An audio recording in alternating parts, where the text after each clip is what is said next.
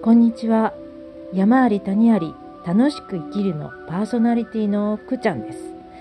さて、先週は3人の子育てが始まったところだったんですが、1人目と2人目は年子、2人目と3人目は2年しか離れていないので、迷ってる暇は全くありませんでした。もう無我夢中で毎日を過ごしていたというのが正直なところです。そんな中夫の言葉の暴力の話を先日はしました。そして自分を変えれば変えよう変えりたい変えたいと思いながら子育てを頑張っていました。もちろん自己啓発セミナーも受け続け栄養の勉強したりいろいろ勉強もしました。いろんな講演会にも行きました。そんな中だんだんと離婚という二文字が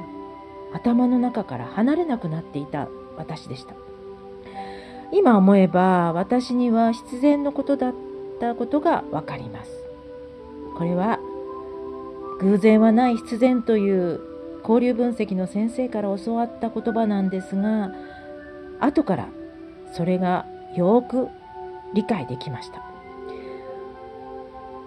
人間というのはいろいろな話を聞いたりとか本を読んでもなかなか頭では分かっていても分かったに過ぎないんですがそれが実際の経験と一緒になると腑に落ちることがたくさんありました。それは後々分かるんですが多分皆さんもそういう経験があると思います。読んだり人の話を聞くだけでは変わらないということでした。ただ当時の私にはそれが分かりませんでした。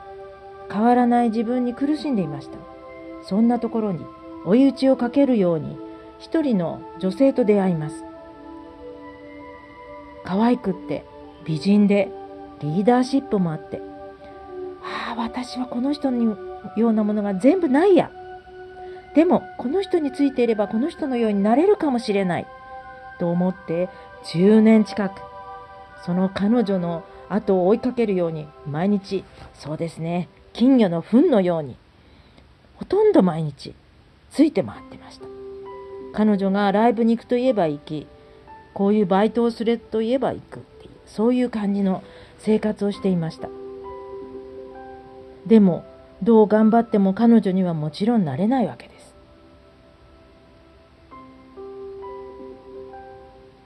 そんなことが10年先ほども言いましたように10年近くその彼女とついていてある事件が起きるんですがこれがまた面白い事件なんです。これはまた今度の機会にお話ししたいと思います。ただ不思議なことにその彼女といつでしたかね一番下の子が二十歳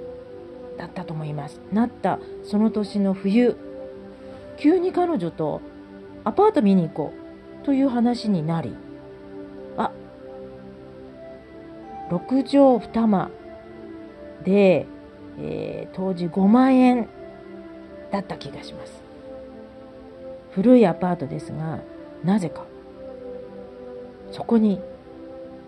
一人で住もう決めて家を1ヶ月後に急に飛び出してしまう私なんです。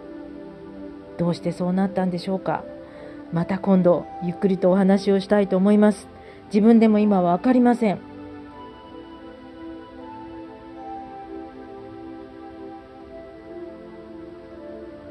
また来月、来週ですね、お話ししたいと思います。さて一つだけ。最近、劇団こんにゃく座というオペラ劇を見ました。私はやっぱり劇好きだな。生の劇いいな。前にも話したように2.5次元の舞台をしている鈴木宏樹君という人に惚れ込んでいるんですがやはり舞台というのは生で見るのがいいな音楽も生がいいなと思っている私だったのでその子劇団こんにゃく座のオペラはすごく楽しくって面白くてしかも今ほとんどの劇というのがマイクをつけているんですがこの劇団のオペラはマイクをつけていなかったんです。それがとても不思議で私の劇団をや演劇をやってた大学時代はもちろんそんなマイクはありませんでしたのでなんかそれがすごく生々しくって素敵でした。そんな劇団の話をして終わってしまいますがまた次回はお楽しみに。